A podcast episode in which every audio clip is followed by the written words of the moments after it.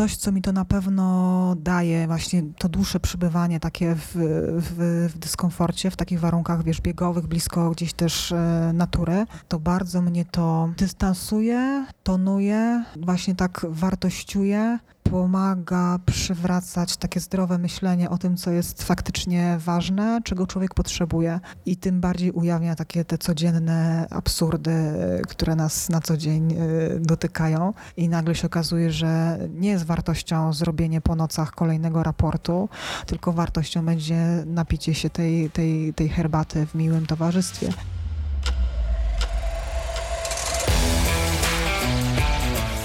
To była Ania Witkowska. Ja się nazywam Kamil Dąbkowski i witam Was w podcaście Black Hat Ultra. Jest to podcast, w którym będę się spotykał z ludźmi związanymi z aktywnościami sportowymi typu ultra. Interesują mnie wszelkie aktywności, gdzie wymagany jest specjalistyczny trening, odpowiednia regeneracja i dieta oraz niezłomny hard ducha. Podczas tych rozmów dowiem się, co tych niesamowitych sportowców motywuje oraz jak znajdują czas i energię na treningi. Chciałbym również stworzyć w głowie słuchacza jak najpełniejszy obraz moich gości sięgając do ich osobistych przeżyć podczas wyzwań, których się podejmują. Próbowałem Anię złapać jeszcze w szczyrku, tuż po biegu, ale spała. Nie dziwota. W końcu pokonała arcytrudną, ponad 300-kilometrową trasę i to bez wsparcia, zajmując drugą pozycję. Jej wyczyn stał się małą sensacją już w trakcie biegu, gdy obserwatorzy kropek zauważyli, że dzieje się coś niezwykłego. Napisałem do Ani, zapraszając ją na podcast, jak była na dwusetnym kilometrze. Byłem jednym z 400 powiadomień, jakie znalazła na Facebooku, gdy w końcu miała siłę go odpalić. Jakimś cudem moja wiadomość przetrwała i siedzimy z Anią w krakowskiej spotkawie, rozmawiając trochę o wszystkim. Przed Państwem Ania Witkowska.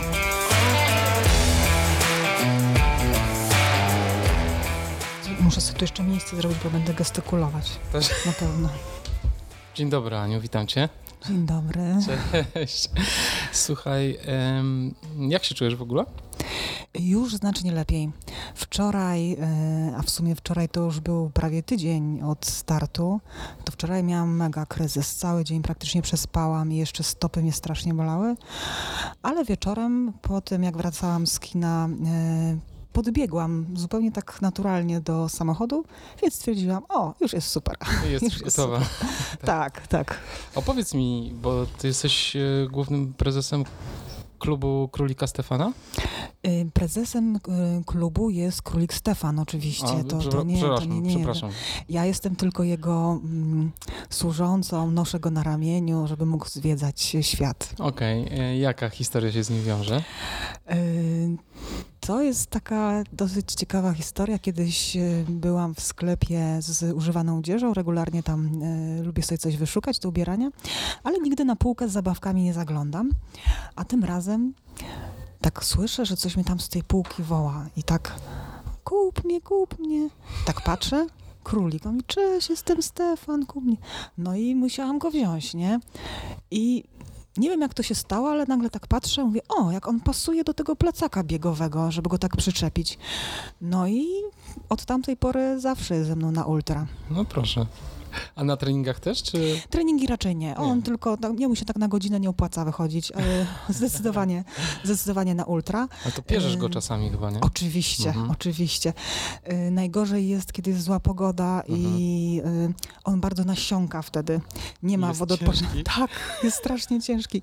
Ale jest bardzo przydatny, bo w długich chwilach samotności na ultra ja z nim sobie rozmawiam, dyskutujemy sobie, no układamy właśnie. piosenki i to jest niezwykle cenne. No to super, to właśnie miałem ci zadać pytanie, z kim rozmawiasz, jak, jak jest ci smutno, ale najpierw opowiedz troszkę o sobie, skąd pochodzisz i jak wyglądał twój dom rodzinny i jak się w ogóle, jak to się stało, że się w sport zaangażowałaś? Hmm, myślę, że jestem o tyle nietypowym y, przypadkiem, jak często czytam wywiady z, z osobami takimi znanymi sportowcami. Y, na pewno nie można o mnie powiedzieć, a było mnie wszędzie pełno, od, od początku było wiadomo, że będzie tam jakieś aktywności sportowe, absolutnie nic z tych rzeczy. Y, ze sportem mieliśmy tyle wspólnego jako rodzina górnicza ze Śląska, że jeździło się myślę, że można powiedzieć w miarę regularnie w Beskidy na wycieczki. Ale to też nie było tak, że nie wiem, co tydzień, tak? Mhm. E, nas faktycznie e, mama nas zabierała w, w, pociąg pakowała i się jeździło na, na wycieczki w Beskidy, więc te Beskidy, które były areną Beskidy Ultra Trail, no to mhm. można powiedzieć, że bardzo, tak, tak, ja się tam czuję tak naprawdę jak w domu, bardzo dobrze znam te szlaki. E, raczej byłam, e, jakbym miała powiedzieć o swoich osiągnięciach z dzieciństwa, no to to, że był taki moment, że przeczytałam wszystkie książki w bibliotece na przykład i już nie miałam co wypożyczać. To dlatego bardziej, nazywasz siebie molem książkowym? Zdecydowanie bardziej w tą stronę. Tak. Y, bardziej w tą stronę. Y, więc pomysł na bieganie przyszedł bardzo, bardzo późno, mhm. Y, a bieganie w górach, no to odkryłam no, trzy lata temu tak naprawdę dopiero bardzo niedawno. Mhm. Więc nie, nie, zapowiadało się, nie zapowiadało się. A jak myślisz, coś takiego w życiu twoim się wydarzyło, że, mm, że zaczęłaś biegać, a potem zaczęłaś myśleć o ultra? Co, co to było? Ym, tak, bo cała historia w ogóle z, z, z moim bieganiem, o muszę sobie, przepraszam, odkaszląć, e, cała historia z moim bieganiem wzięła się z tego, że miałam taki um, moment w życiu, że potrzebowałam bardzo czegoś, coś co zrobić dla siebie, e, coś takiego, o czym bym mogła powiedzieć, e, po prostu nikt mi tego nie dał, nikt mi tego nie zabierze, coś, co jest tylko moje. Mhm coś, co było takim też wyzwaniem, takim jakimś celem, coś, co osiągnę, coś, co będzie no, dla mnie właśnie ważne, ale będzie takie tylko moje. Mhm. No i tak bieganie, tak słyszałam, że jest takie modne, podkreślam, nie cierpiałam biegać. W WF po prostu to najgorsze w ogóle wspomnienie z dzieciństwa, najlepiej tylko po prostu byleby nie ćwiczyć, a jak było jeszcze te, te starty na 60 metrów raz na pół roku, to to w ogóle największa trauma szkoły w ogóle, jaka mhm. może być. E, ale tak sobie pomyślałam, że tak się o tym tyle mówi, że maraton to jest takie wow, osiągnięcie w ogóle taki wyczyn. Byłam przekonana, że maraton biegowy, taki klasyczny uliczny maraton, to jest największe wyzwanie w ogóle sportowe, jakie sportowiec, taki amator, e, nie biegacz, w ogóle sportowiec może, może osiągnąć. W związku z czym, nie cierpiąc biegania, i nie próbując nawet biegać, stwierdziłam, to jest w sumie niezły pomysł. To jest po prostu, to jest coś takiego wow, co będę miała właśnie tylko dla siebie. Wiadomo będzie, że to będzie wymagało wielu przygotowań, wyrzeczeń. Wchodzę w to. Tak mhm. sobie to wymyśliłam. Zapisałam się na maraton yy, i od razu tak z grubej rury, był to maraton w Berlinie. Mhm. Ile Także miałaś czasu do maratonu? Od Zapisałam się y, 8 miesięcy. Mhm. No to tak rozsądnie. I od zera, tak, mhm. po tych 8 miesiącach. Yy, Wystartowałaś. Tak. I muszę powiedzieć, że właśnie moment, kiedy stałam na starcie, e, wszystkim tego życzę, bo to było niesamowite uczucie, kiedy wiedziałam, jaką drogę przeszłam, e, żeby właśnie stanąć na starcie i nie wiedząc, nie wiedziałam, jaki będzie wynik, ale wiedziałam, że będzie to po prostu na pewno wisienka na torcie i, ja się praktycznie popłakałam na tym starcie ze szczęścia. E, że właśnie tą drogę przebyłam i że i tak naprawdę już czułam, że można powiedzieć, jestem zwycięzcą, że osiągnęłam to co, to, co chciałam. I to było niezwykłe właśnie. To, to też pokazało mi właśnie, jak ważna jest y, tak naprawdę ta droga i te wszystkie przygotowania, a nie to, co jest na samym końcu. Oczywiście. jaki miałaś czas w tym maratonie? Y, wtedy miałam czas 3,50 nie pamiętam, dwa czy siedem, mhm. E, ale też się mogę pochwalić, bo mhm. czas sam w sobie oczywiście nie jest jakimś tam e, no na kolana nie powala. E, myślę, że jest taki fajny, przeciętny, gdyż wtedy jeszcze dla utrudnienia, tak, nie biegłam z samego maratonu. Tam podczas maratonu w Berlinie jest jednocześnie taka konkurencja, dzień wcześniej, w sobotę, praktycznie po tej samej trasie jedzie maraton na rolkach. Mhm. I jest taka dodatkowa klasyfikacja dla osób, które zarówno zarówno jadą na rolkach, jak i następnego dnia rano, po tych kilkunastu godzinach, biegną ten maraton. Mhm. E, double starters. E, no w związku z czym, ponieważ ja też jeździłam wcześniej na rolkach, to stwierdziłam, że nie może być oczywiście za łatwo i biorę oba. E, a połączenie tych dwóch maratonów e, ze względu na specyfikę wysiłku na rolkach i na pozycję, jaką się też ma taką panczenową, z maratonem biegowym jest niezwykle trudne. Trzy czwarte osób, które podchodzi do jednego i drugiego nie kończy maratonu mhm. biegowego. Więc mogę się tutaj pochwalić, że w klasyfikacji double starters w kobietach byłam piąta Mega. Open, także mega, Mega. mega. tak.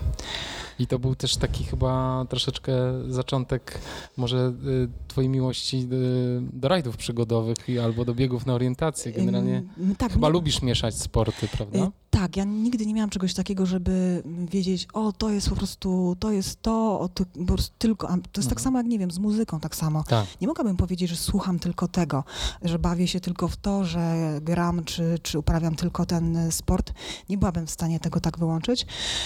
Rower zawsze gdzieś tam był, właśnie tu rolki. Fajnie jest zrobić różne rzeczy i Mhm. właśnie y, to mi się tak strasznie podoba w rajdach, Mhm. y, że, mm, że właśnie można to połączyć. Mhm. No i, tak. Ale tak mówiłaś o tym, że nie biegałaś, natomiast Mhm. sporo chodziłaś po tych górach jako dziecko, prawda? Jednak wyłaziłaś tam kilka ładnych kilometrów. Wiesz co, y, na pewno nie nazwałabym tego treningiem. Okej, nie? ale to jednak takie doświadczenie, wiesz, od... Znaczy, wiesz co, przyzwyczajenie w ogóle, wiesz, że um, wędruje się z mapą, Mhm. że czasem, wiesz, deszcz spadnie na głowę i, i to też nie był taki komfort jak, e, jak teraz, że wiesz, wsiadasz do auta i przebierasz się i tak dalej, nie? Mhm. E, Tylko wszystko się miało ze sobą. Także myślę, że taka, taka zaprawa... e, Takiej podstawy tak naprawdę, jak sobie Mhm. czasem teraz myślę o tych dzieciakach, to teraz co, wiesz, nie, nie pójdą do lasu, bo sobie buty przemoczą, bo wejdą do kałuży. No tak. Nie, no to po prostu to było takie naturalne, nie? że mapa w rękę i, i Mhm. na cały dzień się, się Mhm. idzie. Ale na pewno jeszcze nie był to trening. Tak naprawdę dopiero jak właśnie zapisałam się na ten maraton, to e, zaczęłam trenować. I, tu też taka śmieszna historia, tylko ci dopowiem. Tak, tak. Bo kupiłam sobie książkę pod tytułem Trening z pulsometrem i Mhm. doszłam do wniosku, że nie będę treningu dla początkujących e, robić, tylko od razu tworzyłam od razu trening dla średnio zaawansowanych. Mhm. Oczywiście sama się, się śmieję, bo drugiego dnia już był problem e, z realizacją tego treningu e, i oczywiście nie róbcie tego, nie idźcie tą drogą, ale takie właśnie miałam od razu ambicje tak z Czyli wysokiego tak C. od początku bardzo ambitnie podchodziłaś do swojego biegania. A powiedz mi, skąd wziął się ten plan treningowy? Czy to był jakiś znaleziony w sieci, czy Y, właśnie w tej Właśnie książce? z tej książki, trening z pulsometrem. Okej. Ja wtedy dostałam też właśnie pulsometr e, w prezencie pod Mhm. choinkę. E, Kupiłam sobie tą książkę i jest taki dosyć ten plan treningowy, powiedziałabym ogólny, bo on jest do różnych dyscyplin, ym, do ułożenia, e, ale właśnie przez to, że miałam ten pulsometr, wydawał mi się taki, taki całkiem fajny, sensowny i do tej pory bazuję na tym planie treningowym, tylko go sobie z roku na rok No coraz proszę. bardziej u, ulepszam. Okej. Y, Uważam, że jest bardzo fajny. Mm, Również to jest ten sam, y, ten sam autor, który Biblię triatlonu napisał, Mhm. więc również trening y, dla różnych łączonych dyscyplin. Y, Mhm. Bardzo, do, do mnie bardzo ta koncepcja przemaga, przemawia O- właśnie. Okej. A teraz jak szykujesz się do rajdów na orientację i do biegów ultra, to jak twoje treningi wyglądają? Bo one nie są tylko biegowe, prawda? Również rower włączasz? Tak, znaczy powiem tak, no, samo bieganie w tym momencie, w tym sezonie w ogóle to jest bardzo niewiele, Mhm. można by powiedzieć.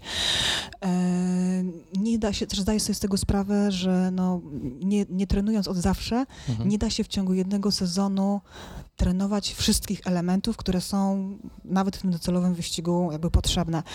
Trzeba postawić na jedną, dwie, dwie, dwie rzeczy, więc wiem, że na przykład w tym sezonie strasznie straciłam na prędkości, ale za to bardzo dużo czasu spędziłam na siłowni, na crossficie, Mhm. więc y, jakby siła, którą dzięki temu zyskałam i taką odporność na kontuzję też, Mhm. nic sobie przez cały rok nie zrobiłam, pomimo takich obciążeń, pomimo wielu wywrotek, e, żadnej kontuzji, e, no to to było dla mnie w tym momencie najważniejsze, żeby właśnie znieść później taki start, który trwa dwa, czy nawet właśnie ponad trzy dni, Mhm. e, bez przeciążeń. Takich, Mhm. znaczy wiadomo, że jest to przegięcie, nie?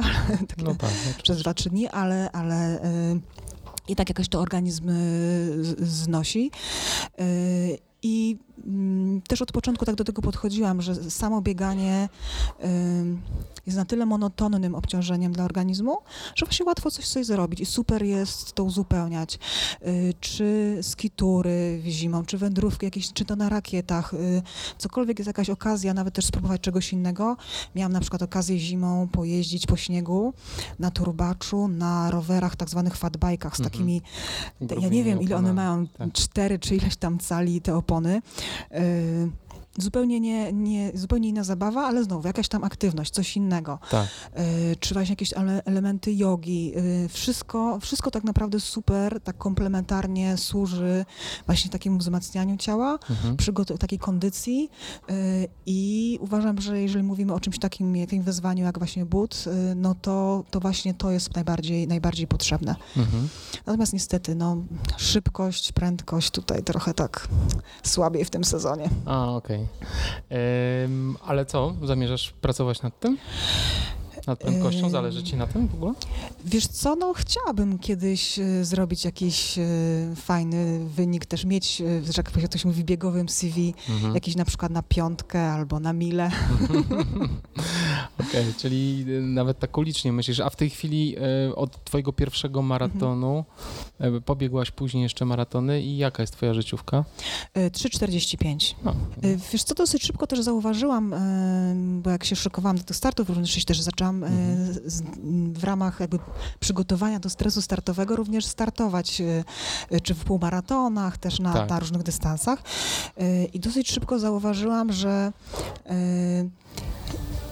im dłużej trwa wysiłek, tym ja korzystniej wypadam na tle innych. Albo z kolei takie znowu bardzo krótkie, bardzo krótkie biegi jest całkiem nieźle. Typu właśnie mila, czy, czy jakieś Mhm. tego typu dystanse. E, właśnie półmaraton, dyszka, nienawidzę tego dystansu. E, półmaraton, maraton, zupełnie, zupełnie przeciętne e, jakieś wyniki i bardzo dużo mnie to kosztowało, żeby właśnie podciągnąć kolejne parę minut. Mhm. Natomiast nagle się okazuje, że właśnie startuję w, bo pierwszy raz pamiętam, jak wystartowałam przypadkowo w półmaratonie górskim, który się okazało, że nie był półmaratonem, tylko prawie 30 kilometrów, jakieś ogromne w ogóle przewyższenia, pierwszy raz w życiu miałam z do czynienia.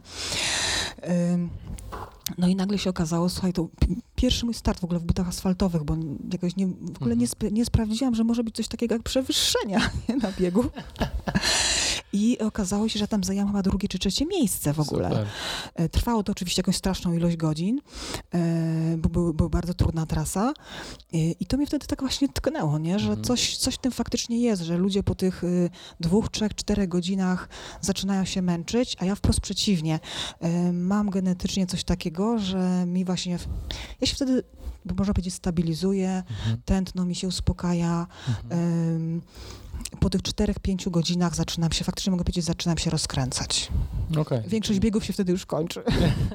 Ale to właśnie to okazuje się, że takie dystanse typu 305 km na Beskidy Ultra Trail to jest, to jest dla ciebie szczytem w ogóle. Y, Znaczy tak, y, co najmniej, żeby były 24 godziny na trasie. To jest, tak, to jest dla mnie wtedy. To jest w ogóle, ostatnio taka tendencja się pojawiła trochę w y, bieganiu, bo w zeszłym roku pojawiła się, no, ona już biegała mm, wcześniej, ale y, największym sukcesem pani, która nazywa się Courtney Dowalter, nie wiem czy znasz, ona wygrała w zeszłym roku y, Moab 240, 240 mil. I wygrała ze wszystkimi facetami w ogóle. O, drugi facet przybiegł na metę o 10 godzin e, za nią w ogóle. A dosłownie kilka tygodni temu biegła bieg e, wokół jeziora Tahoe, 200 mil i dosłownie mm, na kilka godzin przed metą ją wyprzedził jeden facet, a tak to cały czas była w czołówce. No i dotarła druga. Jest po prostu, jest absolutnie nies- niemożliwa i też jest jakaś Amerykanka, która e, pobiła rekord, e, e, rekord świata pobiła facetów na bieg 100-milowy i zrobiła to chyba w 12 godzin tam z kawałkiem. Więc e, okazuje się, że e, bo tak czytałem trochę o tym, czy to, czy, czy to jest taki trend, czy że kobiety rzeczywiście e, mają szansę bić się z facetami na takich uber długich dystansach i okazało się, że tak fizjologicznie do końca to nie. Ale jak kobieta jest bardzo dobra, a bieg nie jest jakoś super mocno obstawiony przez facetów, to wtedy absolutnie mają szansę wygrywać. Plus dochodzi do tego cała taka kwestia społecznego postrzegania kobiet, że mm, jakby kobiety coraz bardziej dochodzą do głosu i jakby totalnie sobie zaczynają wyobrażać to, że mogą stawać w szranki y, z facetami, walczyć z nimi, co się zresztą dzieje. Mnóstwo biegaczy, facetów, amatorów marzy o tym, żeby być przed pierwszą dziewczyną przecież. Ja, jest, ja należę do tych facetów. E, to jest wspaniałe ścigać się z wami, bo po prostu biegacie cudownie, nie dość, że pięknie, no to jesteście super mocne i to jest zawsze duża, duża frajda. Nawet jak e, dostanie się, e, jak się z wami przegrywa, to jest super po prostu. Więc jak ty myślisz, czy, czy, mm, czy to jest jakaś, myślisz, że to będzie jakaś taka tendencja w, w bieganiu kobiecym, że, że nagle te długie dystanse zostaną gdzieś tam zdominowane? Przez was? Mm, wiesz co, nie wiem, czy zdominowane, aż tak to chyba nie, bo mm, jeżeli pomyślimy sobie, dlaczego w ogóle ludzie startują, że jednak często na pierwszym planie jest kwestia y, jakiegoś no, szalonego, jakby nie było, wyzwania i rywalizacji, y, tak by to powiedzieć, to jest raczej domena mężczyzn, nie? żeby uderzać w takie zwariowane y, rzeczy, no żeby coś, tak żeby coś, pięknie, wiesz co, żeby coś udowadniać. Myślę, że jednak, jednak to jest mocno takie, takie mm, jeżeli mówimy o takich schematach, takim tak. postrzeganiu, to jest, to jest mocno powiązane z takimi męskimi cechami. Mhm. E, więc nie sądzę, żeby kobiety masowo ruszyły w takie mhm. biegi. Mhm. E, natomiast na pewno zgadzam się z tym, że w biegach bardzo długich, e, gdzie nie można na hura i dzida strzelamy, nie wiadomo co jeszcze, tak. tylko gdzie e, zwłaszcza na początku jest potrzebny e, rozsądek, gdzie się nie można rzucać, mhm. E, gdzie gdzie trzeba bardzo dużo strategii, planowania i łączenia biegu samego z połączenie właśnie logistyka, co jeszcze robię, mhm. co, co kiedy, obserwacji jakby samego siebie właśnie, też. Tak.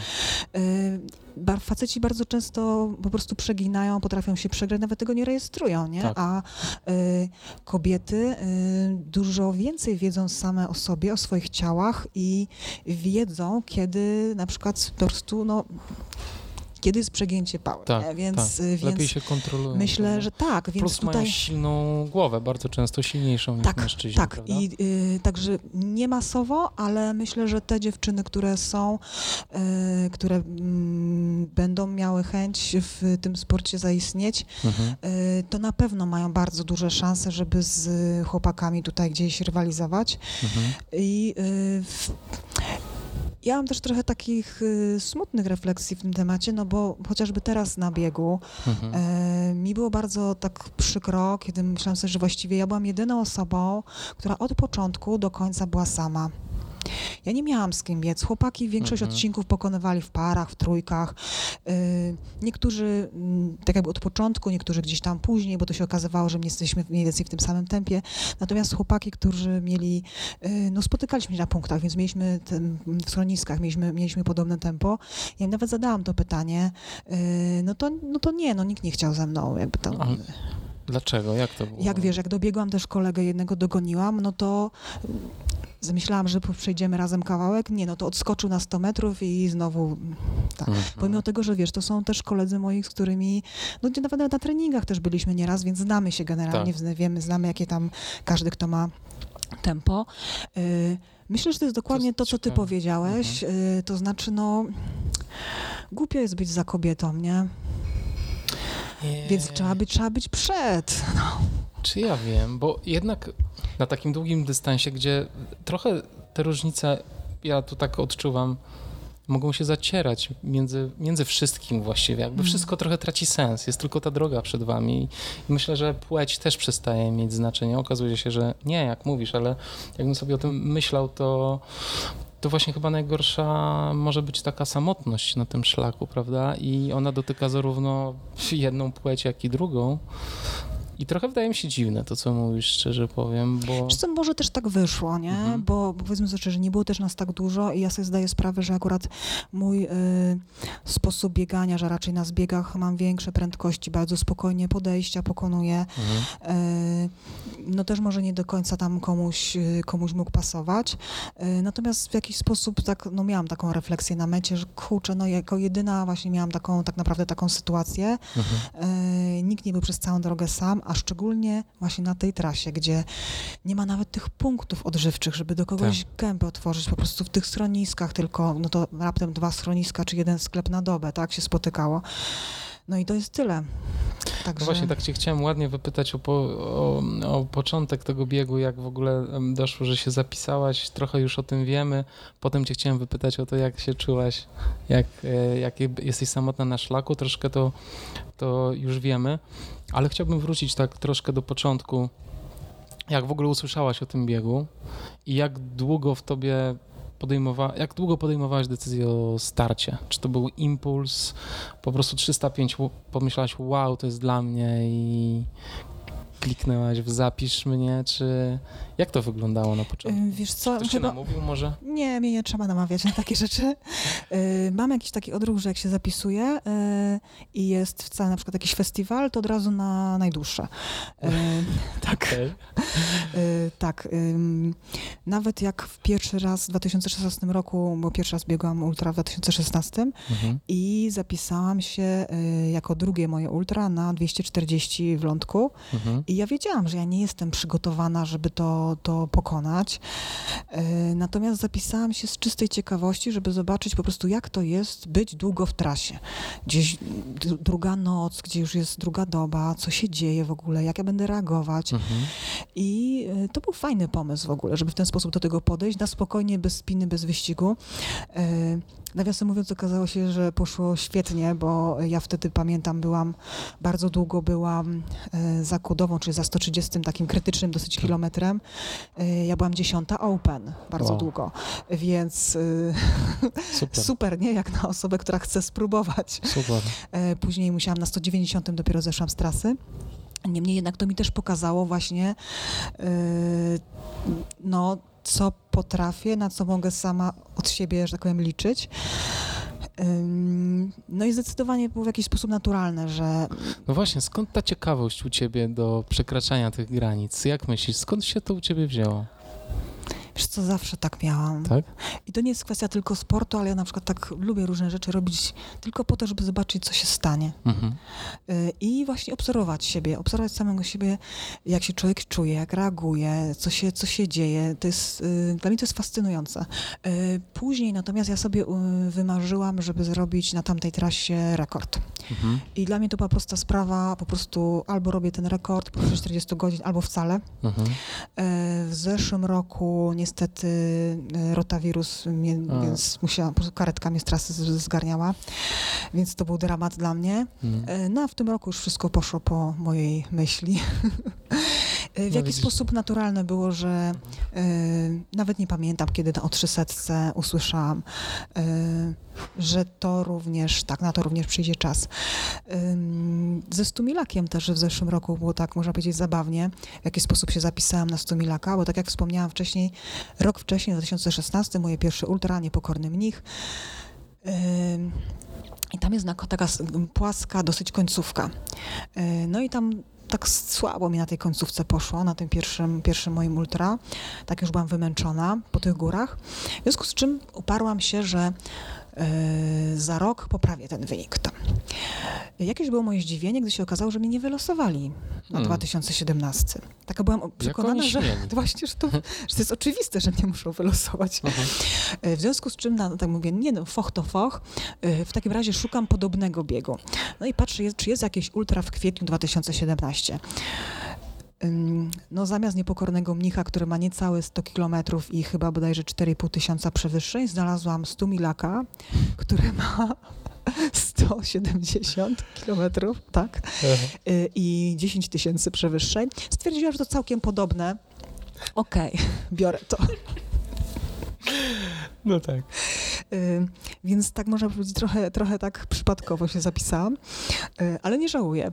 Y, I później też się więcej dowiedziałam o tych imprezach, które Michał Kołodziejczyk robi, właśnie Stumilak, Mhm. ten maratony Leśnik, no i Beskidy Ultra Trail, Mhm. więc jakby naturalne, że prędzej czy później ta 300, 305 będzie. No muszę powiedzieć, że przyszło dosyć, dosyć szybko, nie? Bo No właśnie, to już powiedz, jak się przygotowywałaś do tej 305 jakoś specjalnie, czy po prostu z marszu to zrobiłaś? Jedno i drugie byłoby mm, nieprawdą. To znaczy, ani nie było tak, że coś robiłam specjalnie pod ten bieg, bo tak naprawdę te wszystkie y, starty, to wszystko, co, o czym mówiłam, co robię dla kondycji, to jest treningiem tak. pod, pod 305, taką, żeby mieć taką mocną bazę, silne ciało. E, I też właśnie te, te starty, które gdzieś tam po nocy, które pomagają radzić sobie z, właśnie z psychiką, i uczyć się, co się dzieje w, w, podczas nocki. Także no, z marszu też nie można powiedzieć, bo nie wyobrażam sobie, żeby ktoś tak bez y, przygotowania po prostu. Nie, oczywiście, tylko bo dosyć dużo startujesz, więc same starty dla ciebie są chyba najlepszym treningiem. Y, moje pytanie bardziej oscylowało w kierunku, czy zwiększyłaś kilometraż na treningu, czy na przykład robiłaś jakieś testy z odżywianiem wcześniej. Testy z odżywianiem nieustannie. Nieustannie. nieustannie. No tu jest... Y, bo e, e, trasy nie musiałaś analizować, bo znała się dobrze, y, tak? Tak, w zasadzie prawie w całości. Mhm. Ta trasa w całości praktycznie była mi znana, y, chociaż niestety okazało się, że podczas tej ostatniej, trzeciej doby to bardzo słabo kojarzyłam miejsca, które, których byłam wielokrotnie. Mhm. To mnie bardzo zaskoczyło, że coś takiego już... Czyli jednak zmęczenie, nie na takim, tak, tak, że, a, że mhm. aż tak. Mhm. Więc, więc to było ciężkie. Um, nie myślałam jakoś specjalnie o zwiększaniu kilometrażu. Ja faktycznie po prostu no, mam, tego, mam tego dużo. Mhm. Y, a jeszcze taką rzecz, którą zrobiłam, która nie była zbyt mądra, ale tak y, też mówię, nie róbcie tego w domu. Y, tydzień, właściwie, dobra, cztery dni przed startem w Bucie, czyli poprzedni weekend przed, przed Beskid Ultra Trail, brat mnie zapisał na rajd przygodowy, taki Silesia Race, na długą trasę. Więc byliśmy w trasie 27 godzin prawie, mhm. dwie nocki zarwane, mhm. 215 kilometrów, z czego większość na rowerach, ale jednak trochę to, trochę to trwało. E, cztery doby, zaledwie przerwy pomiędzy tamtym rajdem a startem.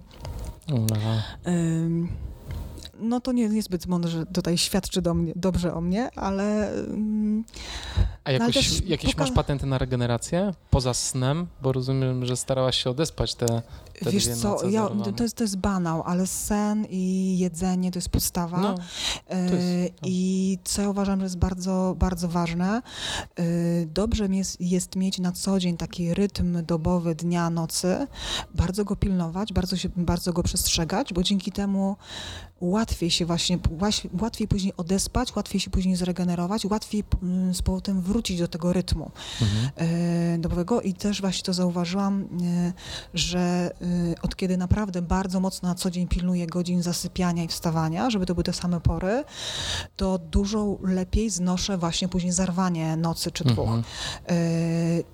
Wydaje się to banalne, ale naprawdę to super działa. No i coś, czego bardzo przestrzegam, y, po Y, czy po treningu, czy po wycieczce, czy po starcie, y, od razu y, zjeść większy posiłek z białkiem koniecznie, mhm. żeby organizm miał to zasilanie. Zresztą w trakcie rajdu czy dłuższych zawodów nie wyobrażam sobie jechać na samym cukrze. To na pewno nie. Musi być tłuszcz, musi być białko, żeby ten metabolizm po prostu nie zwariował. Na mecie koniecznie takim Moim zwyczajowym napojem to jest tak na dzień dobry litr kefiru na pewno, e, żeby wypić, e, żeby od razu ten metabolizm, to trawienie działało. Bez trawienia nie ma mhm. enzymów, bez enzymów nie ma hormonów, bez hormonów nie ma snu, bez snu nie ma regeneracji, więc to jest tak banalne, a mhm. jednak y, nie wiem dlaczego wielu ludzi o to nie dba, mhm. sądząc na przykład, że skoro nie są głodni, to znaczy, że nie potrzebują tego jedzenia, nie? A to jest no, pierwsza pułapka ultra tak naprawdę. Tak, absolutnie. Odżywianie się i nawadnianie to jest podstawa. Tak, dokładnie tak. Dobrze, więc stajesz, stajesz na starcie. Powiedzmy jeszcze naszym słuchaczom, że jest to bieg bez wsparcia czyli nie ma żadnego punktu odżywczego przez 305 kilometrów. Natomiast nikt tym... ci nie może pomóc na trasie, tak, nikt nie może nie podjechać może samochodem, tak. nie możesz się, nie wiem, u znajomych w samochodzie zdrzemnąć, nic z tych rzeczy. Natomiast ty możesz e, odwiedzać schroniska, jakieś sklepy, tak? tak. Które są na trasie. Niewiele ich było, ale tak, tak, tak. Mhm. Jak w ogóle e, zaplanowałaś właśnie odżywianie i nawadnianie. Opowiedz trochę o tym. Y, plan był bardzo prosty, ponieważ tych sklepów i schronisk nie ma zbyt wiele. Y, to plan był taki, aby w każdym schronisku się zatrzymywać y, i jedzenie, uzupełnianie napi- napojów, picia i batony na dalszą drogę, Mhm. czy czekolada. Tyle. Także plan był bardzo prosty. Okej, em, ile ważył twój plecak na starcie? Ja miałam malutki plecak, ponieważ jakoś tak się trochę zgapiłam i nie miałam większego plecaka. Musiałam zwykły, tą 12-litrowy, taki mały biegowy mieć, więc 3 litry, y, czyli 3 kg napojów. Mhm. Wyposażenie obowiązkowe to mogło nie więcej niż 2 kg, bo mam wszystko lekkie. No w sumie parę akumulatorków tam było do, do, do, do tak. czołówki. Y, Myślę, że nie więcej niż 5 kg. To niewiele. Niewiele, nie miałam prawie, praktycznie w ogóle jedzenia. No właśnie. Czyli co, e, co ile kilometrów mniej więcej były te sklepy, tudzież schroniska, jak to? Y, Trzy razy w ciągu dnia, tak Mhm. mniej więcej mogliśmy się, mniej więcej tak to wychodziło. Okej. Mhm. E, I nie żałowałaś po tym, że nie wzięłaś więcej jedzenia trochę, żeby się na przykład nie zatrzymywać, czy... Nie, nie wiesz, to w ogóle tak nie myślałam, bo y, znaczy mogłam żałować, że nie mam swoich ulubionych przysmaków, Mhm. na przykład mleka w tubce, którego nie można kupić w schroniskach. Y, ale nie, no szkoda mi było bardziej, jeżeli miałabym większy plecak, to myślę, że w pierwszej kolejności wzięłabym jeszcze y, więcej, na przykład dodatkową kurtkę, Mhm. bo była bardzo zmienna temperatura. Em, A tak odżywianie się właśnie w schroniskach, w sklepach było ok. To było w sam raz. Okej. Powiedziałaś o trzech litrach płynów. Jakie to były płyny? Y, Ja sobie robię taki, y, można powiedzieć, coś w rodzaju izotoniku, mm, taką no, lemoniadę swoją z, z miodem. Mhm. Y, Jak już później oczywiście jej nie miałam, no to zastępowałam ją na przykład wodą mineralną i nie wiem, butelkę tymbarku, coś, coś takiego na smak tam do, dolewałam. Mhm. No i nieustannie towarzyszyła mi Coca-Cola. Mm, no tak, To jest dla biegaczy, myślę, podstawa. Absolutnie. Tak. Jest. E, a jeśli chodzi o jedzenie, na, naprawdę nic tak zupełnie ze sobą nie miałaś? Coś nie no, miałaś? mi- musiałam, musiałam, miałam takie dwa batony orzechowe, Okej. bo jest taki wymóg, wyposażenie Dobra. obowiązkowe musi być, y, musisz mieć ze sobą jakieś minimum jedzenia. I na trasie co jadłaś? Zupki? Głównie zupy, Mhm. głównie zupy. To wchodzi najlepiej. No tak. Pomidorowa, żurek, tak, tak, gęste, odżywcze. To jest super. Tak. Ojejku. No dobrze, to mm, ruszasz, ruszasz w tę trasę o godzinie której? Szósta rano. 6 rano, czyli masz przed sobą cały dzień. Em, I najpierw biegliście razem, czy od razu się gdzieś rozproszyliście jako grupa, bo startowało ile osób? Zakwalifikowanych było 50, ale wystartowało chyba 40. Okej. I jak? Rozproszyliście się szybko, czy... Nie, bo na początku, ponieważ na początku jest też y, od razu podejście, Mhm. więc większość osób y, faktycznie spokojnie marszem, y, marszem zaczyna, więc dosyć długo było tak, że tak, można powiedzieć, większą, większą grupką, ale już na pierwszym zbiegu to już się, to już się rozciąga wtedy. Mhm, mhm.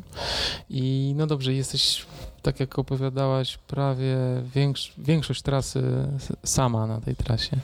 No jak to wygląda? Rozmawiasz z panem prezesem?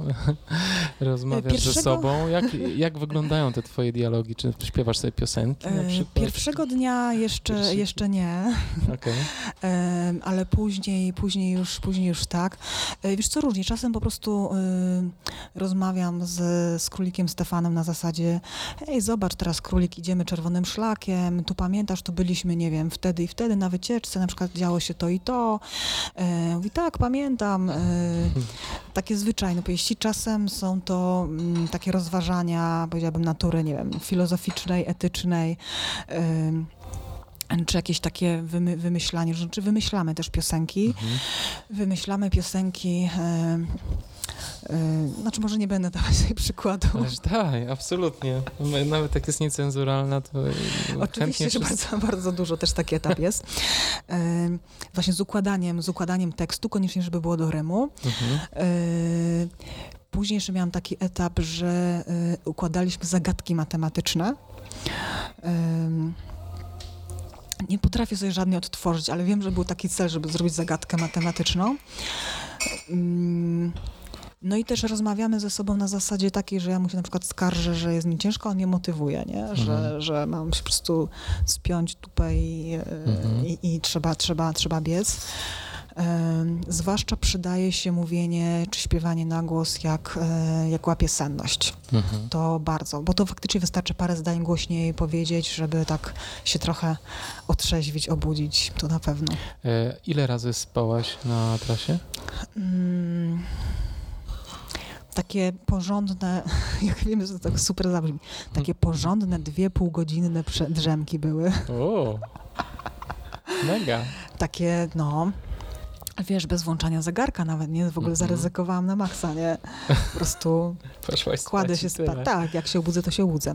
Po, także po pół godziny. Yy, a poza tym takie, nie wiem ile ich było, ale takie króciutkie pięciominutówki na zasadzie, że po prostu kładzie się głowę na stół i, i po chwili się... No właśnie, i to było w schroniskach czy w plenerze? Yy, niestety pierwsza, ta dłuższa drzemka złapała mnie za schroniskiem i to było to tyle... Złabłam na siebie bardzo, bo jak byłam w schronisku, właśnie mm, nad ranem. Mhm. Chłopaki tam się na ławkach położyli, poszli spać, ja też się ułożyłam, ale nie mogłam zasnąć. No to mówię, no to idę z tego schroniska, nie? Co będę tam leżeć bez sensu na tej ławce. I nie, nie uszłam chyba nawet, nie wiem, nawet 500 metrów nie uszłam i poczułam, że po prostu tak mi się oczy zamykają. Musiałam po prostu pod drzewem, pod krzakiem mhm. e, się skulić i Oczywiście obudziłam się z zimna, no nie? Mm. Nie położyłaś się na niczym, w sensie e, oczywiście, oczywiście nie pomyślałam, że folię NRC przecież można wyjąć, nie? Tak. nie przyszło mi to do głowy.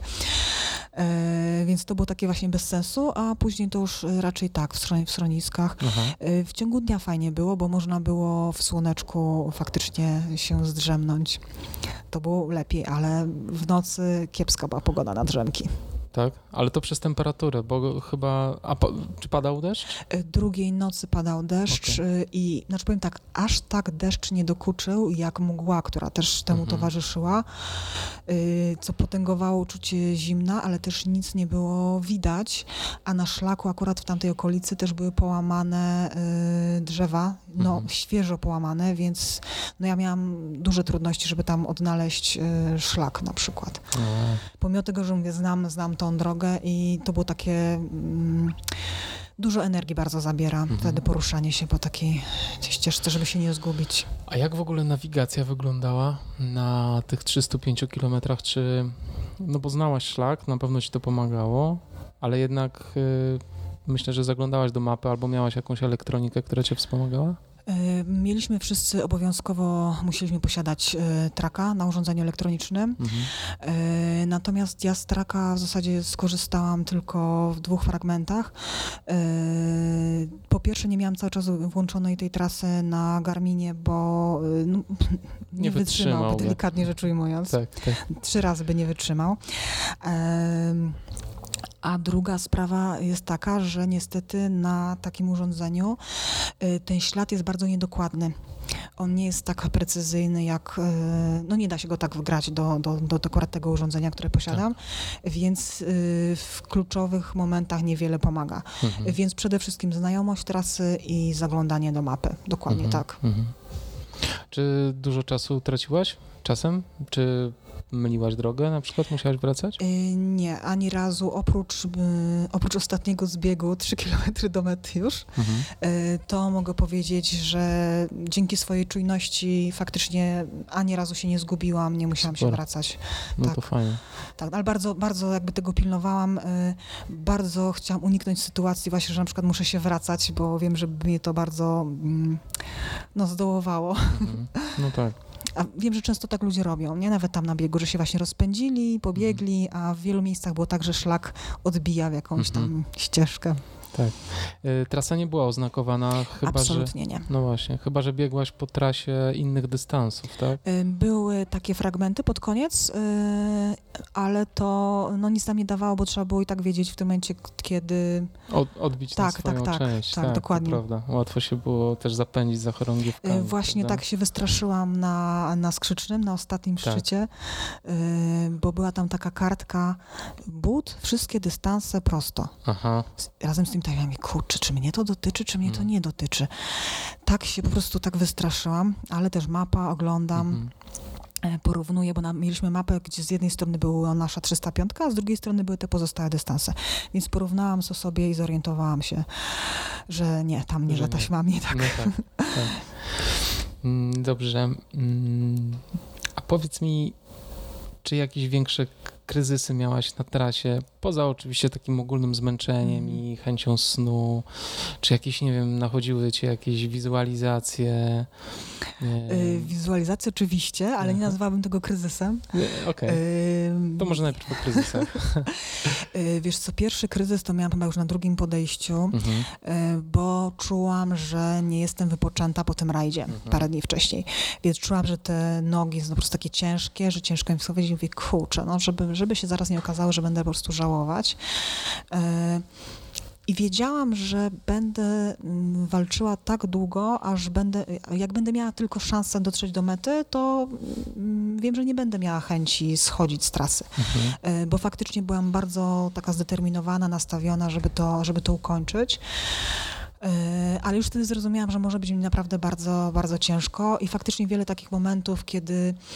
Mm, kiedy tak się zaczynałam bać o ten limit, bo sobie nieustannie to przeliczałam w głowie, y, czy dam radę, czy nie dam rady, kiedy się właśnie z, zmuszałam do, y, do biegania.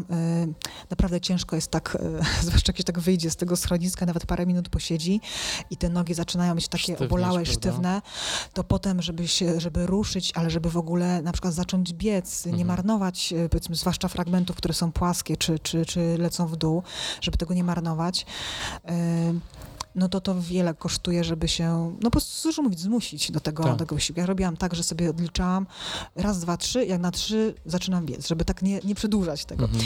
Więc dużo tak, tego typu kryzysu były, takie faktycznie takich sennych, zmęczeniowych, byłam strasznie zła na siebie, że znowu mi się chce spać, na przykład dopiero co właśnie mhm. drzemałam pięć minut, znowu mi tam się oczy zamykają. E, więc to były tego typu kryzysy. Natomiast... Y, dosyć wcześnie przyszły mi właśnie widzenie rzeczy, których nie powinnam mhm. widzieć. E, I już pierwszego dnia, już pierwszego dnia po południu miałam, e, najpierw to się tak najwinnie zaczyna, po prostu widziałam budynki w miejscach, gdzie wiem, że tych budynków nie ma, gdzieś tam między drzewami. Mówię, o, tu już, tu już ta miejscowość. Nie, to nie ta miejscowość, tylko mi się wydawało, nie?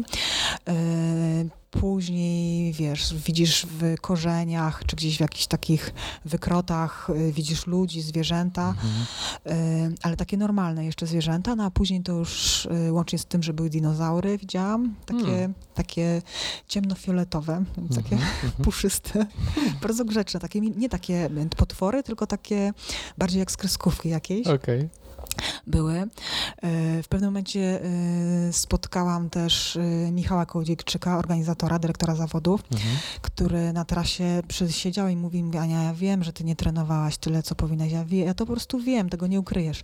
Oczywiście to też była, no... To nie była prawda, jego tam nie było. Ale to jest bawią mnie takie rzeczy. Mhm.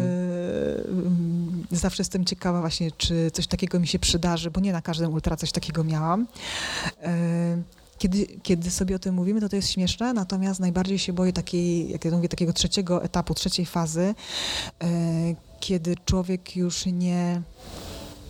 Mm, to nie jest tylko to, że wiesz, że widzisz coś, czego nie powinieneś widzieć, tylko y, kiedy się traci w ogóle świadomość, y, gdzie się jest, po co się jest i co się ma robić. Mhm. Y, mieliśmy wśród y, kolegów, było kilka takich sytuacji.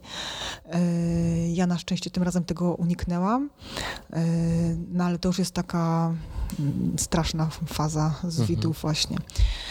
Kiedyś mnie raz uratowało spojrzenie po prostu na numer startowy, bo faktycznie nie wiedziałam, gdzie jestem. To nie było teraz na bucie, tylko wcześniej mhm. na Stumilaku. E, I mówię, o, no mam numer startowy. Aha, dobrze, to tu mam iść. Dobrze, Ojejku. to jestem na zawodach, tak. No to niezły trik, naprawdę. No. Oh, wow. Wiesz co, myślę, że e, to e, jest w jakiś sposób naturalne, bo mózg broni nas samych przez, przed tym, co próbujemy zrobić, to na pewno nie jest nic zdrowego po prostu. Mhm. I mózg w trosce o po prostu przeżycie mhm. zaczyna odcinać, e, odcinać nas, y, naszą świadomość jako to, co robi po prostu nam krzywdę, nie? Tak. Mm. Żeby zadbać o no, podstawowe funkcje życiowe. Myślę, Absolutnie. że to jest myślę, że coś takiego właśnie. Właśnie Krystian Ogły ostatnio opowiadał w podcaście, jak y, na, na biegu trzy razy Śnieżka zbyt wcześnie zaczął finiszować i dosłownie 200 metrów, zaczął finiszować na 10 km przed metą, a na 200, km, na 200 metrów przed metą e, po prostu padł nieprzytomny, mózg mu odciął totalnie władzę nad ciałem. E, I rzeczywiście, no, ta, ta głowa gdzieś tam dba o nas e, za bardzo czasami. E, chyba całe to bieganie ultra jest trochę taką, taką, taką zabawą, takim łamaniem tej głowy, mówieniem głowie, ja, moje ciało może więcej niż tobie, droga głowo, się wydaje. I to przesuwanie granic, to zwiększanie mhm. dystansów, to chyba też jest takie ćwiczenie ciągle, jakby przesuwa się nasza percepcja i, i, i każdym dłuższym dystansie jesteśmy przekonani, że możemy pobiec jeszcze więcej. Czy ty teraz tak masz na przykład, że mogłabyś na przykład na 500 się zapisać? E, wiesz co, bardziej nie patrzę na um, sam dystans. Mhm. E, bardziej myślę o w ogóle jakby trudności. I, I, dla mnie właśnie takim przeskokiem e, jest teraz nie dodawanie kilometrów, tylko e, na przykład e, właśnie te rajdy przygodowe, mm. bo to może być tyle samo czasu, na przykład trzy dni, ale przez to, że tam trzeba cały czas utrzymywać jeszcze koncentrację na mapie, trzeba się umieć znaleźć. Nierzadko trzeba zrobić zadanie Nierzadko trzeba zrobić zadanie specjalne. E, czasem jest to zadanie logiczne, matematyczne, czasem jest to zadanie wspinaczkowe czy jakieś inne. E, to połączenie właśnie sprawności takiej czysto fizycznej, po prostu właśnie przebierania nogami z zdolnością do jeszcze jakiegoś tam myślenia, myślenia tak. E, wydaje mi się takim tutaj jakby kolejnym poziomem. Kolejny, tak. samo, samo dokładanie kilometrów mniej mnie tutaj jakby kręci. Nie? A w ogóle jak stajesz na starcie biegu, to mm, masz jakieś swoje założenia, czy ty się ścigasz na przykład z sobą, z, dys z, dystansem, z trasą, z innymi uczestnikami, czy też w ogóle się nie ścigasz i po prostu idziesz ja dla radochy? W, w ściganiu jestem bardzo słaba. E, no ale to znaczy, wiesz, nie, no, znaczy w tym sensie, że... drugie miejsce wśród kobiet, e, no. Okej, okay, ale to nie dlatego, że wiesz, że, e, że się ścigałam. Mhm. Powiedzmy sobie szczerze, nas dziewczyn jest na tyle mało na trasie, na mhm. ogół, e, że trudno mówić o właśnie rywalizacji. Mhm. A też mówiąc, że jestem słaba, mam to na myśli, że ja nie jestem w stanie, zwłaszcza na długim biegu, uzależniać swojego tempa od tego, co robią inni. Że na przykład, o, to teraz dogonię, albo mhm. coś nie, nie, nie potrafię. E, nawet jak e, biegłam siedem szczytów, gdzie miałam właśnie postanowione, no bardzo chciałam wygrać. Znaczy w pierwszej kolejności chciałam mieć czas poniżej 40 godzin, w drugiej kolejności chciałam wygrać. No widzisz, czyli masz I... w sobie ścigacza trochę takiego. Y, no tak, ale jakby no, y, dopóki dziewczyna y, Asia, która długo prowadziła, mhm. jakby nie osłabła, no to mm, ja nie, no, jak była przede mną, to była, no tyle, no. Okay. E, także myślę, że wyścig się zaczął generalnie tak po 150 kilometrze. tak. Dla ciebie. Tak. E, tak, i to faktycznie o tyle później, jak już, jak już e, e bo faktycznie od 150 kilometra... E, Czyli gdzieś przy pasterce tam. E, za, za, tak, za, za, za Szczelincem, za Szczelincem ja odeszłam. Mhm. wydaje mi się, że ona tam troszkę, troszkę właśnie osłabła. Później nie widziałam, ale cały czas mi się wydawało, albo też sama sobie podpowiadałam, że jest tuż za mną. Mhm. E, w związku z czym nawet e, na ostatnim już, e, ponieważ nie miałam informacji, ile dokładnie jest za mną, tak strasznie się bałam, żeby miałaby mnie w ostatnim momencie wyprzedzić, że mm, nawet na ostatnim fragmencie, tam te 10 km do mety, gdzie jest takie łagodne podbiegi, Boże, mając ponad 230 km w nogach, ja podbiegałam jeszcze po prostu, żeby, znaczy powiem tak, lubię, e, lubię na biegu e, na końcu tak, tak. zrobić finish, żeby kogoś tak, jeszcze wyprzedzić. Nawet jeśli to już jestem daleko, dawno poza podium, ale to jest, to, to jest zawsze mi sprawia taką, taką frajdę, e, żeby fajnie wbiec tak. na metę.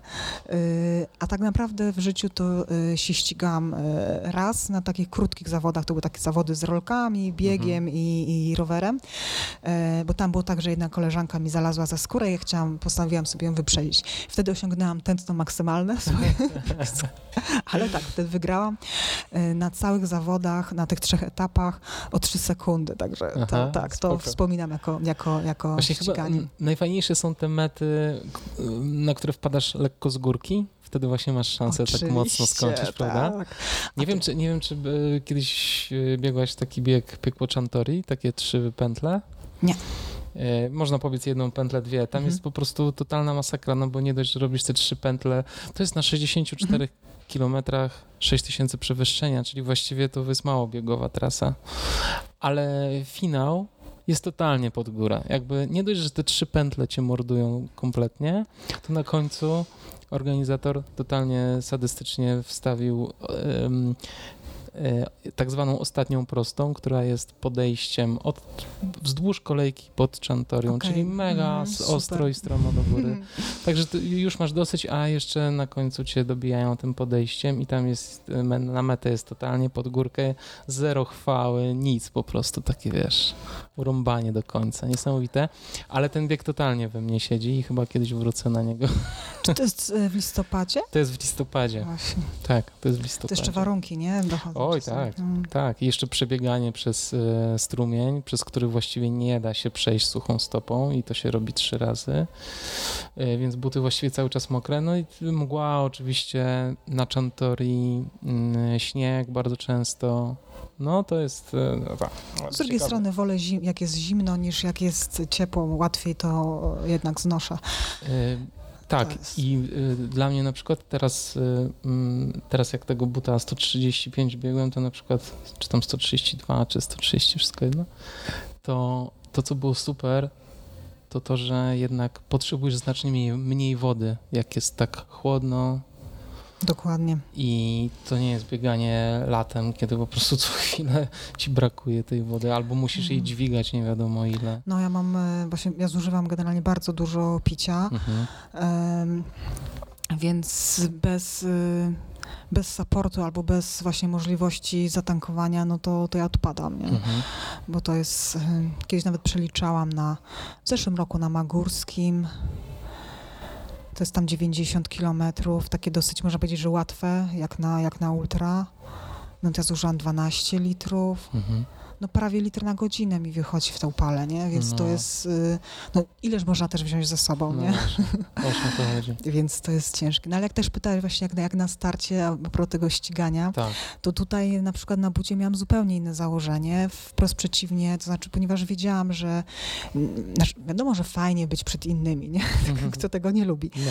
E, natomiast y, mm, właśnie nie chciałam w żaden sposób się szarpać, przegrzewać, więc plan był od początku taki, żeby iść, y, robić to jak najspokojniej, y, byle cały czas kontrolować w miarę zmieszczenie się w limicie. Mhm. Y, Więc od początku to szło, może być mniej więcej cały czas zgodnie z planem, biorąc pod uwagę właśnie też te przerwy, więc w sam raz wyszło na, no mówię, na, na, na, na styk dokładnie tak jak, tak, jak, tak jak chciałam.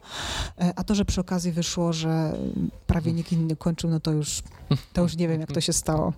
Twarda jesteś po prostu.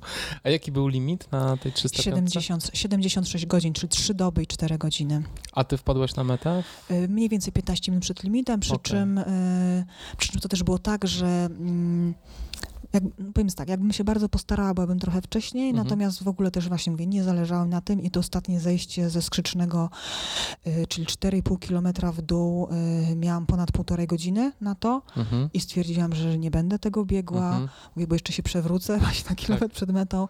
Y, absolutnie na spokojnie, właśnie nikt mnie nie goni, nikogo nie gonię, żeby, Mhm. no, byle faktycznie przed tym limitem być. Super. Y, Bardzo się cieszę, że ci się udało. Powiedz mi, a co biegając te biegi, długie dystanse, czy też w ogóle stawiając sobie tego typu challenge, co, co jest takiego, co ty starasz w sobie zrozumieć, albo co, co, co chcesz w sobie otworzyć, albo czego chcesz doświadczyć, y, robiąc y, te rzeczy, które robisz? Wiesz co, nie mam takich założeń. E, raczej czekam z ciekawością, co będzie tym razem. Mhm. E, myślę, że na początku te pierwsze ultra to było, aha, tak mówię, jakbym nie wiadomo ile ich miała, nie? Ale te pierwsze, te pierwsze ultra to było bardziej, ma w sobie coś z udowadniania. Mhm. E, Nie pamiętam po którym biegu, a jednym z takich pierwszych, takich naprawdę cięższych tych ultra, chyba po Łemkowynie w 2016 roku.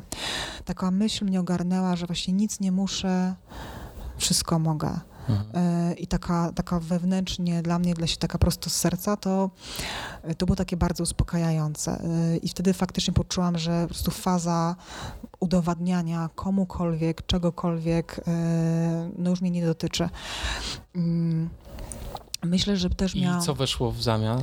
No i właśnie, y, później też myślę, miałam dużo takich, y, miałam takie starty, gdzie bardzo dużo ze mnie, jakby to powiedzieć, tak oczyszczałam się. Y, to nie było jakoś celowe czy zaplanowane, tylko faktycznie wyłaziło ze mną dużo takich, wiesz, frustracji. Ja strasznie dużo płakałam po drodze, mhm. jakichś, jakichś, jakichś wspomnień, takich różnych trudnych sytuacji, czasem zupełnie, wiesz, nawet nie wiesz, dlaczego to do ciebie przychodzi akurat to, akurat teraz, ale faktycznie tak miałam, że bardzo dużo tak e, wypłakiwałam, e, oczyszczałam się, ryczałam na punktach, Boże, po prostu mhm. generalnie po prostu jakby mi ktoś tam zmuszał, żebym po prostu startowała. E, ale ta faza też, też, też minęła. Teraz mam w sobie przede wszystkim no, było też to, tak jak teraz biegłam te siedem szczytów, gdzie mi zależało przede wszystkim na wyniku. Mhm. E, to, była taki, to był taki bieg, gdzie byłam bardzo mocno jednak skoncentrowana na konkretach, gdzie bardzo mało było myślenia, mhm. można powiedzieć. E, no a później, jak już to zrobiłam, ten wynik, który właśnie sobie wymarzyłam na tych, na tych siedmiu szczytach, to dominuje od tamtego czasu taka ciekawość właśnie, co będzie, co teraz na pewno jest dużo więcej radości y, z doświadczania, y, też tej przy, przyrody, która jest, bo jednak więcej było wcześniej we mnie tego spieszenia się. Mhm. Y, dużo, każdy start mi daje takie doświadczenie, że lepiej już potrafię wyczuć właśnie, ile tego czasu potrzebuję, jakim tempem się poruszam, ile będę musiała odpoczywać, ile czasu tak naprawdę to odpoczywanie zajmuje, bo często nie zdajemy sobie z tego sprawy, że aż tak dużo. Mhm. Więc to mi też pozwala właśnie, ja wiem, że mogę się na przykład właśnie zatrzymać w środku nocy, wyłączyć czołówkę, popatrzeć gwiazdy, mhm. posłuchać rykowiska. Niesamowite teraz było nam, po prostu to, jakie dźwięki jelenie tak. wydają. Nie hmm. słyszałeś? Nie. Ja byłem tak skupiony na biegu. Momentami, momentami, w sumie w, w tym bez, tej części Beskidzie Śląskim mniej, ale w tam w Żywieckim. Aha niesamowite, czasem tak, tak z bliska, a jednak odgłosy jeleni, są, one są potężne. Zresztą ludzie, którzy pierwszy raz słyszą, często mylą, się wydaje, że niedźwiedzie ryczą. Aha. Żadne niedźwiedzie, tylko jelenie mają rykowisko. I one są, nie są w ogóle groźne, bo one się tam do siebie zalecają. Yy, posłuchać tego i nagle się orientujesz, że one się ze sobą komunikują, że sobie odpowiadają. To nie jest po prostu takie ryczenie. Nie? No to są niesamowite momenty. Yy, i kiedy widzisz też oczy, jakieś takie w lesie błyszczące, wiesz, że po prostu las cię obserwuje. Mhm. Y, jak biegniesz y, mhm. i się spieszysz, to mnóstwa z tego, nie wiem, trzech czwartych, mnóstwa, dużej części z tego nie zauważasz w ogóle. Y, na takim ultra, gdzie prędkość średnia wychodzi nam tam niewiele ponad 4 km na godzinę, nagle zaczynasz to rejestrować, dużo więcej tego rejestrujesz i to jest, y, i to jest fantastyczne. To jak mhm. się zmienia temperatura, jak wieje wiatr, mnóstwo detali. Y, dla mnie to jest fascynujące mhm. i bardzo się cieszę, że właśnie jest y, na takim ultra, jest na to czas. Mhm. Nie potrafiłabym tak biegać nawet, nawet jakieś tam setki, gdzie, gdzie faktycznie trzeba się tylko spieszyć, e, gdzie liczy się tylko wynik. E, nie potrafiłabym w ten sposób. Mhm. Nawet dla przyjemności, w sensie samego ścigania się? Właśnie nie, Właśnie nie, nie, nie, czuję tego i nawet kiedyś powiedziałam, że trochę, y, trochę mi żal y, ludzi, którzy no powiedzmy sobie szczerze, no nie są żadnymi sportowcami zawodowymi, mhm. a właśnie po takim ultra potrafią po prostu całą relację sprowadzić do y, y, no wynik taki i taki, było mi ciężko, zjadłem czyżele. Mhm, no tak. super, masz przeżycia, nie? Super mhm. wspomnienia. E, dla mnie to jest dużo, dużo więcej i to jest najfajniejsze właśnie. Mhm. Ten kontakt z naturą, prawda? E, kontakt z naturą, z samym sobą, mhm. no i też jak się da z innymi ludźmi, bo jeżeli się spotyka innych ludzi na trasie, jak, jak, jak, jak, nie uciekają, jak się uciekają e, albo jak jeszcze są na trasie, to e, e, tak, bo m, jednak ci ludzie, którzy spotykają się w takiej sytuacji no, trudnej, w jakiś sposób stają się dla siebie przyjaciółmi. E, wiele fajnych znajomości, e, naprawdę super ludzi poznałam mhm. E, i spotkać kogoś na trasie, zagadać dwa słowa, też ci ludzi na punktach, no to jest super, nie? To, mhm. jest, to jest bardzo fajne. A rozmawiałaś dużo z turystami na przykład na trasie? Z, Niewiele. Wiesz co, myśmy nie mieli numerów startowych A. i to była, się śmialiśmy, bariera komunikacyjna trochę, bo tak to faktycznie jak się ma numer, to tak, zagadują. Tak.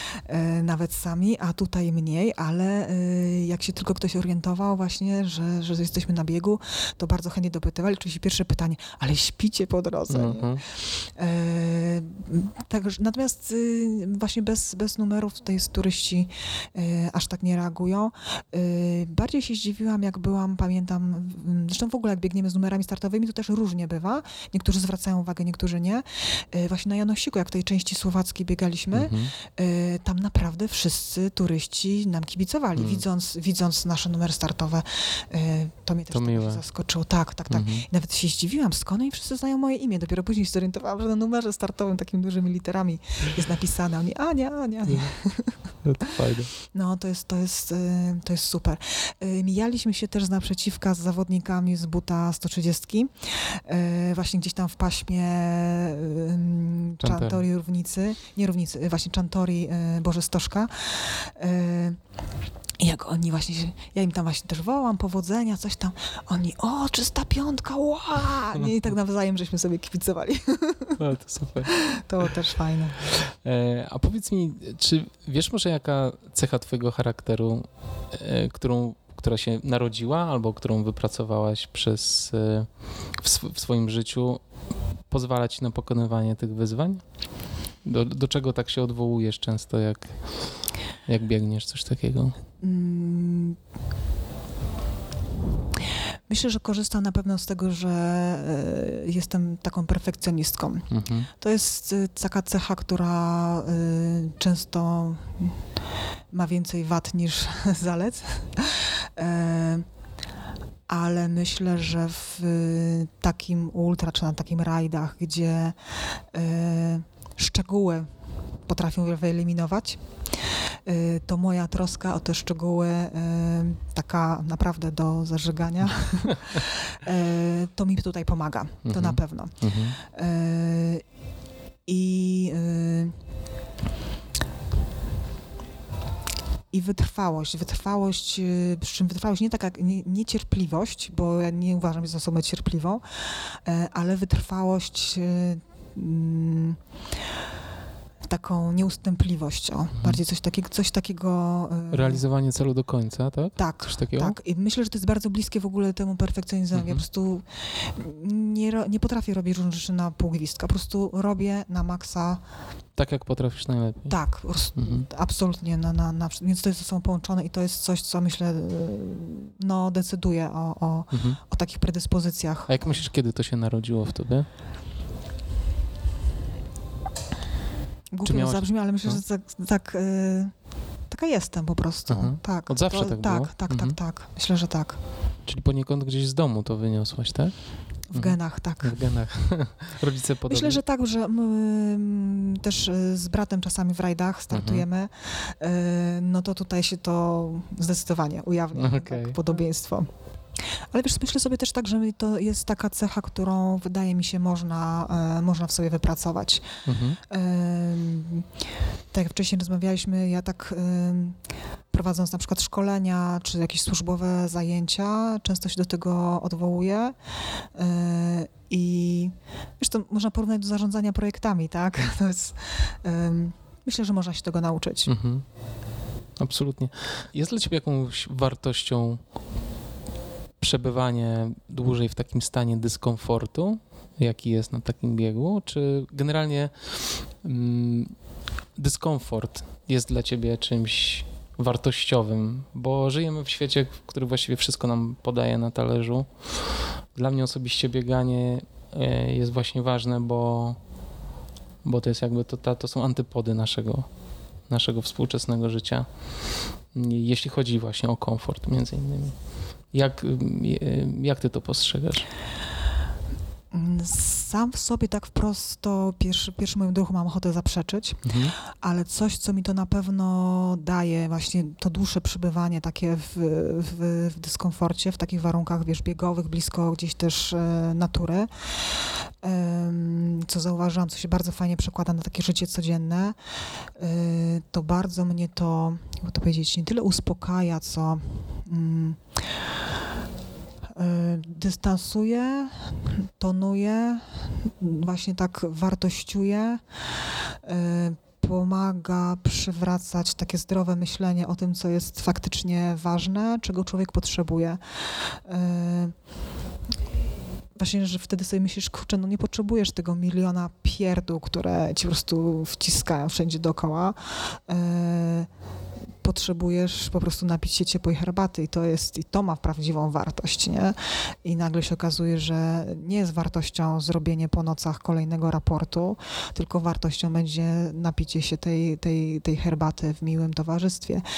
I przebywanie właśnie w tym takim dyskomforcie yy, przywraca, myślę, takie właściwe wagi tym rzeczom, które są, które są yy, ważne. Yy, I tym bardziej ujawnia takie te codzienne absurdy, które nas na co dzień yy, dotykają. Na przykład przezabawną dla mnie sytuacją, kiedy Później na przykład idzie się do sklepu takiego typu supermarketu nie?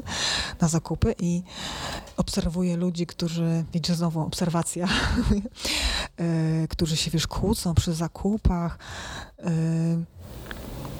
I to jest jakaś abstrakcja, nie? A, a myślę, że człowiek no, ma jakąś tam łatwość dużą wpadania w to, poddawanie się temu, co właśnie, wiesz, bo tu reklamy, coś tam, praca, korki, stresy a to pomaga właśnie tak tonować, dystansować, układać bardzo fajnie w głowie.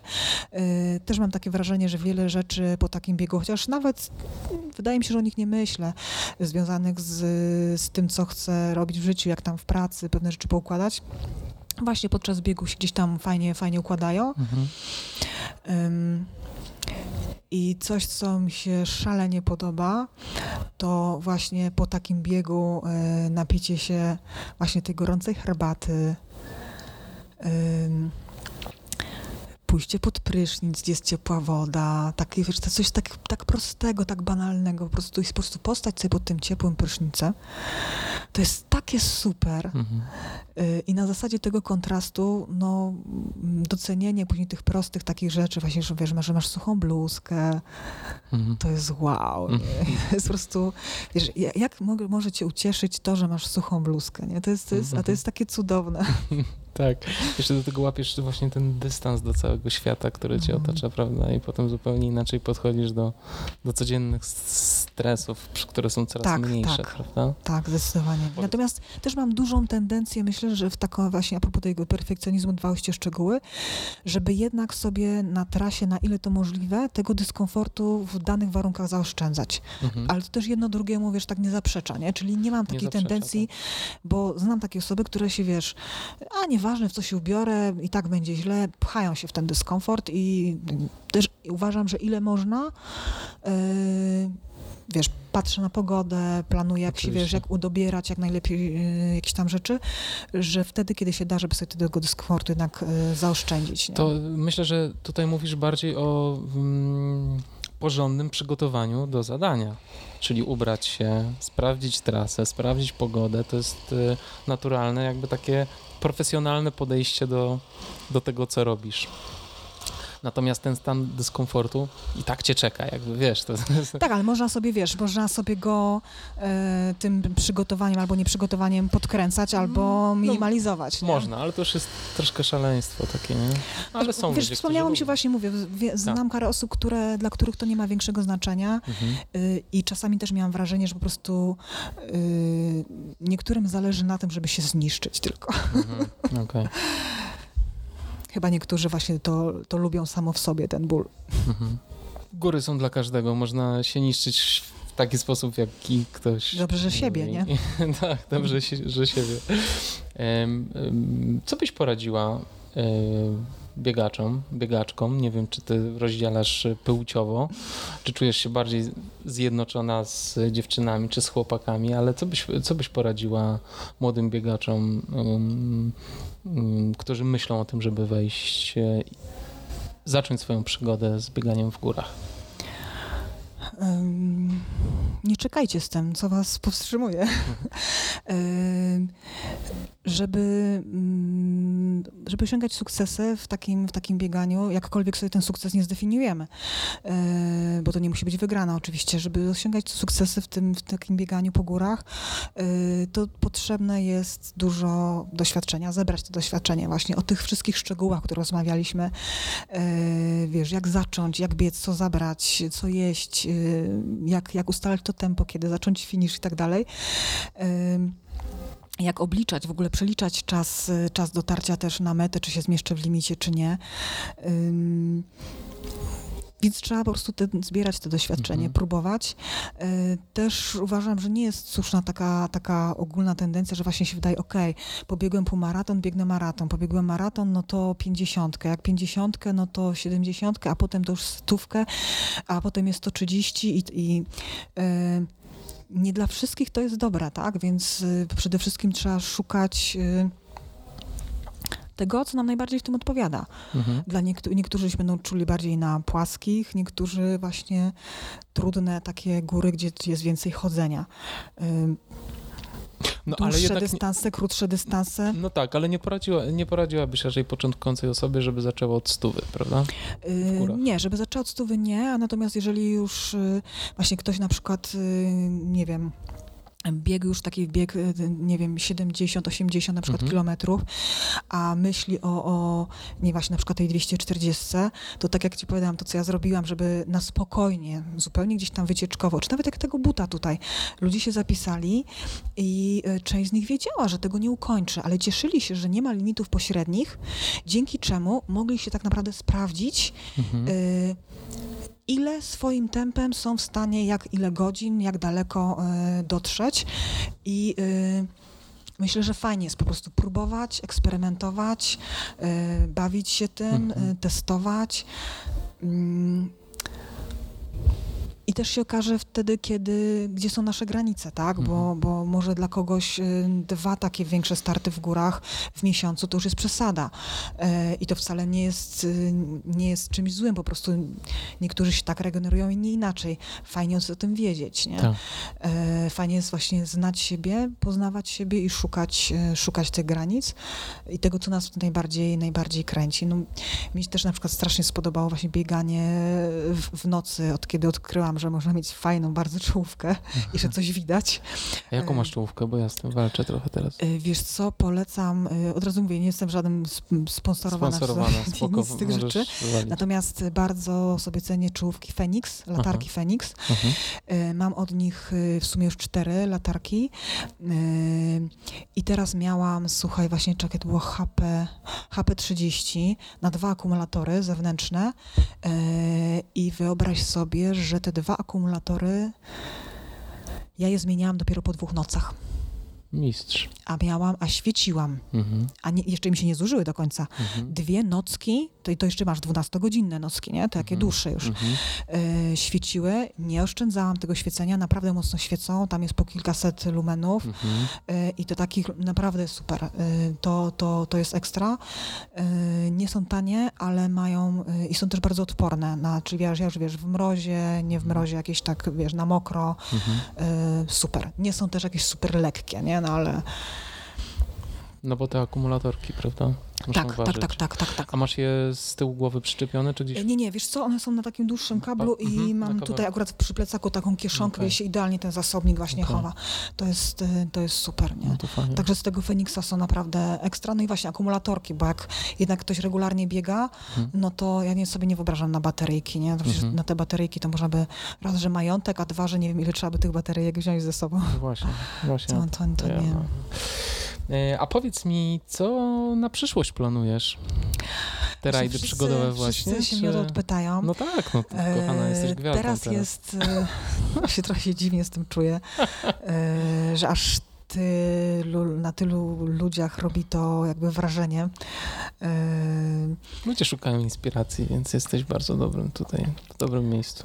Mm, no i cieszę się z tego. Ja też lubię opowiadać, właśnie, no właśnie. wiesz, nakręcać, namawiać do startów, bo, yy, bo nie ma na co czekać. Nie? Yy, nie ma co, wiesz, odkładać tych rzeczy. A, bo jak będę gotowy, coś tam. Kurczę, nie jesteś zawodowym sportowcem, żeby robić nie wiadomo jakieś cuda. Po prostu baw się tym, nie? Tak. Yy, kiedy, kiedy się da. Mm, co dalej? No teraz przede wszystkim mam bardzo silne postanowienie, że w październiku odpoczywam. Mhm. Wszystkim o tym mówię, bo jakbyście zauważyli że gdzieś mi na starcie, to macie mi przypomnieć, że miałam mi startować.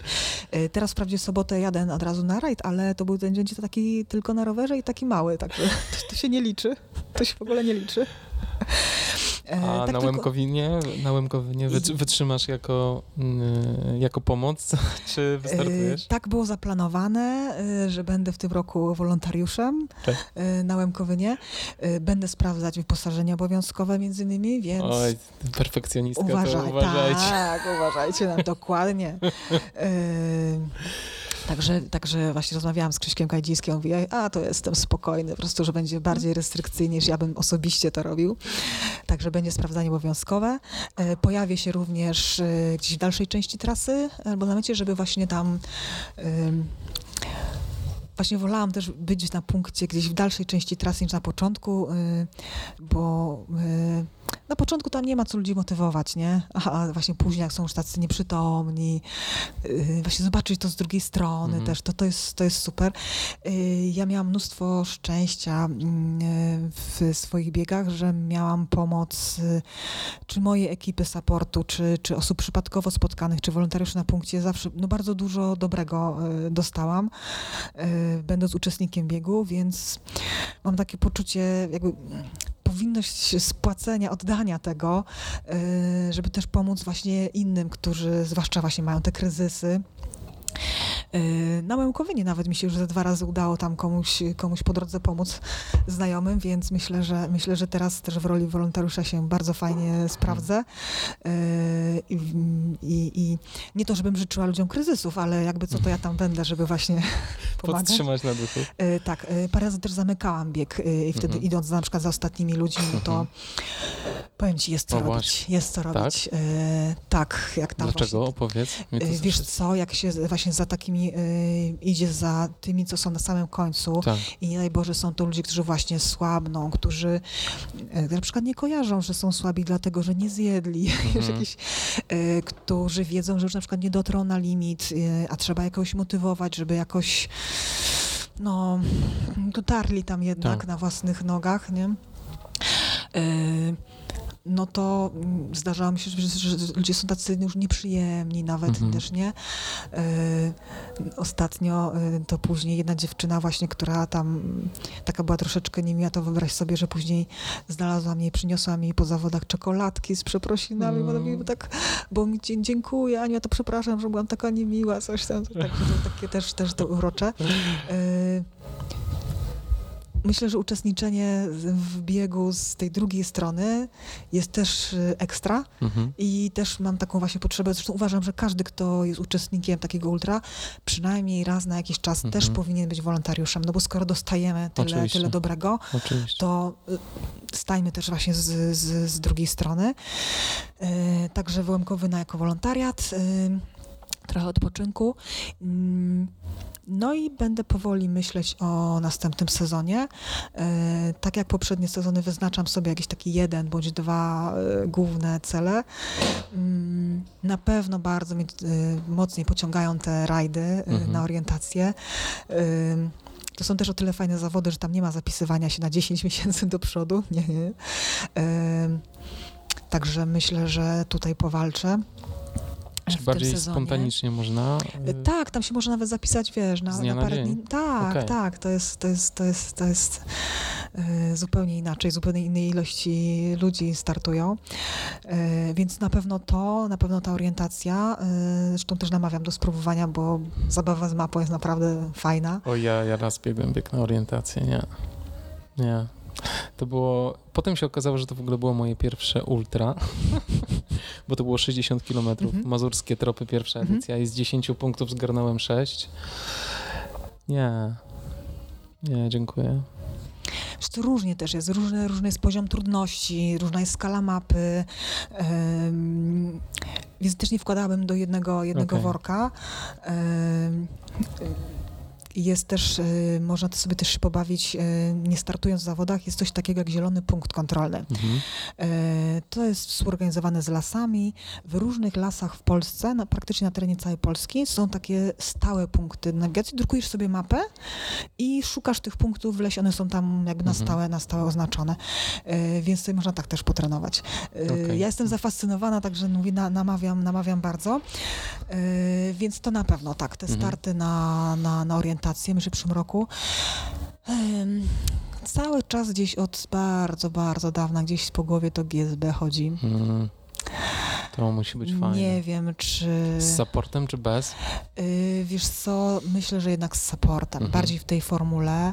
Przynajmniej na ten moment tak myślę. Mm, Bo to też właśnie chodzi o to, co się, co się, co się je. Mhm. Ja z moimi różnymi tam nietolerancjami pokarmowymi, to jednak przetrwanie na schroniskach to jest dosyć duże Mhm. ryzyko.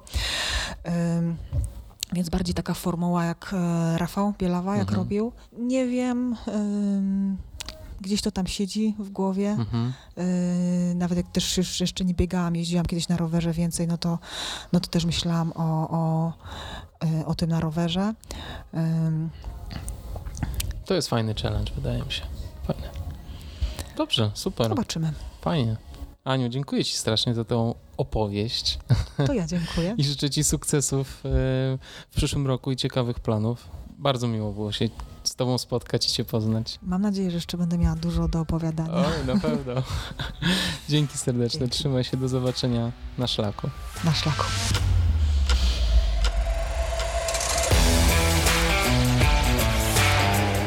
Taka jest właśnie Ania. Wrażliwa, ale twarda. Potrafi zamknąć się w sobie na 70 godzin napierając po górach, po czym pięknie o tym opowiadać. Siedząc w autobusie do Warszawy, otrzymałem od Ani wiadomość. Napisała mi o czymś, o czym nie miała odwagi mówić do mikrofonu. Chyba się szykuje druga część. Czasami szkoda, że wszystko jest w głowie i tam zostaje. Buźka.